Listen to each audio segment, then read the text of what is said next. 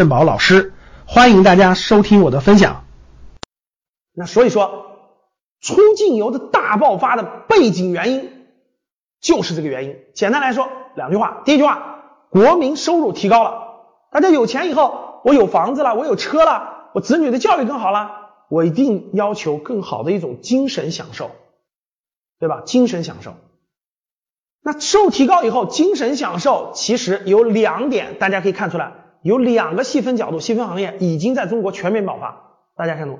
第一个就是我们大家看到的看电影，中国的电影票房在二零一四年就已经爆炸性增长，达到超过了三百亿人民币，达到了全球第二。二零一五年四百亿人民币，增长非常迅猛。目前二零一很多官方的预测，到二零一六年或一七年，中国的电影票房和会和美国看齐。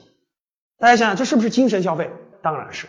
第二个就是我们今天要讲的，今天讲的火爆的出境游，就是旅游。每个家庭都会每年安排两次，中产家庭安排两次出游，放松心情，旅游观光、感受体验等等。所以这两点，两者都是经常，一个是比如说以电影为代表的娱乐的需求，一个是旅行出为代表的出境游，必将成为中国中产家庭。人均 GDP 超过七千八百美元到一万美元的一个核心的两大需求。其实大家看资本市场的变化也可以看出来，这两这两个行业的这个公司的股票估值也是非常高的，也是非常高的。好，大家知道了出境游爆发的核心原因。那出境游就单单的是出国，咱们出国去转一转吗？看看山，看看水吗？去转转转转景点吗？其实不是，出境游。是分很多层次的啊，我这里给大家展示一下。那大家看，出境游呢，在早期的时候啊，比如在我们国家刚刚开始过去的十年，对吧？大量的人出国旅游的时候，他第一次出国旅行，比如各位刚，我们第一次出国旅行的时候，我们会怎么样？我们会跟团儿，对不对？我们会跟团儿，我们报一个旅行团啊。比如说这次我们格局团队去泰国旅行，我们是因为是团队嘛，我们统一报一个团队。那中国人最开始的过去的十年的旅行就是我要。跟团，然后去什么做景点的观光？比如说我们去泰国了，我们要去大皇宫啊，去各个景点，各个景点。比如说我们去新马泰了，我们基本是，我们去五天六夜也好，七天六夜也好，我们去观光各个景点，这是最初级的出境游。第二类人呢，哎，我已经这个我不喜欢跟团，很多年轻人我不喜欢跟团，我喜欢自己出去，我喜欢自己去景点，我喜欢自己安排自己的行程。啊，所以说呢，从八零后、九零后开始，自由行成为了升级了，出境游的升级。我喜欢自由行，我出去以后想去去一些当地的特色的地方，对吧？安排一个自由行啊，自己出去自己安排，我自己去景点，想去哪去哪。作为八零后、九零后的年轻人特别喜欢的出境的方式。其实呢，可能他们已经随团出去过一次了，那第二次我就不愿意随团了啊，我愿意自由行。所以出境游的第二层次呢，就升级到了出自由行。现在自由行已经非常非常普遍了，非常非常普遍了。那再往上升级呢，就是深度游和主题游。目前中国大量的这个这个这个呃出境游，这是这个主题游和深度游现在是属于是非常蓬勃发展。我给大家举几个例子。那什么叫深度游？什么叫主题游呢？比如说我们离得近的啊，我们去香港、去台湾。看一些明星的演唱会，这算不算主题游？这就是非常典型的主题游。比如说，我们去奥地利听新年的歌剧音乐会，这算不算主？这就是典型的主题游。比如说，去俄罗斯的莫斯科，我们莫斯科非常有名气的俄罗斯的这个芭蕾舞的表演，这都是特色的。我们去瑞士的滑雪，阿尔卑斯山的滑雪；去意大利看足球联赛；去日本泡温泉看樱花。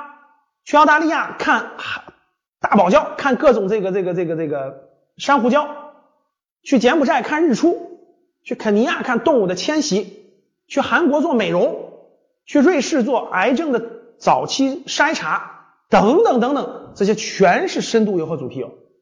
我刚才举了很多的例子，对不对？我相信大家有的人很感兴趣，哇，我很感兴趣啊，对吧？这些就是典型的深度游、主题游。比如说我报名出境游没别的目的，我就去韩国，我是我是比如说我是韩国明星的叫什么韩粉是吧？我一定要去这个这个看某个韩国明星的演出、演唱会，这些都属于深度游主题游。现在深度游主题游，其实在还属于是这种爆发的早期，未来空间还是非常非常大的。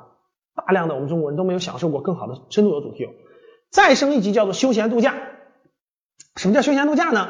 哎，工作很忙碌是吧？也很辛苦了。我不是为了去观光的，也不是去旅旅游，我就喜欢躺在海岛上晒太阳，看看书，没事干，跳到水里扎个猛子，起来继续看书，没别的要求。比如说，就想去住在雪山脚下的小村落里，这个这个放松放松，那典型的休闲啊。一家几口人带着老人带着孩子，不想特别累啊，我们一块去有特色的地方去躺着那看大海，这就是休闲度假。很多家庭现在每年都会有一次休闲度假，对吧？再往深就是定制路线，啊，比如说很多企业家每年去很多国家，他们都不走下面的路线，他们做什么呢？做定制。举个例子，我去硅谷，我去硅谷考察最新的互联网企业，啊，我去这个周边国家，去东亚国家去考察在线在线教育这些企业是怎么做的，我去以色列去考察创新型企业，以色列的创投服务业，大家明白我的意思了？我去美国去考察美国的。NBA 的产业链，这就是非常典型的定制路线啊。比如说，我们格局商学院就有计划，在今年二零一六年的三月份呢，三月底四月初啊，我们就组织的去韩国的商业考察，将会去韩国的一些知名的企业、韩国的一些著名的市场啊，一些大型的美容院去做一些商业调研。这就是定制性的旅行。那定制路线最高端的呢，有更高端定制，比如说我想投资澳大利亚的房地产。啊，组织的专门的一个团，我去考察澳大利亚的商业项目啊，比如说我们组织的去美国考察美国的学校、美国的中小学等等等等，这些就属于是高端定制。所以我给大家讲了这么多分成，大家发现一二三四五六，出境游是分很多层次的。一个人绝对不是出一次出境游，他会选择随着他的收入、随着他年龄的增大、随着他的身份的不同，他会选择不同的出境游。所以大家想想这个市场多么丰富。啊，未来四到五亿人的出境将带来多么丰富的市场，多么庞大的需求。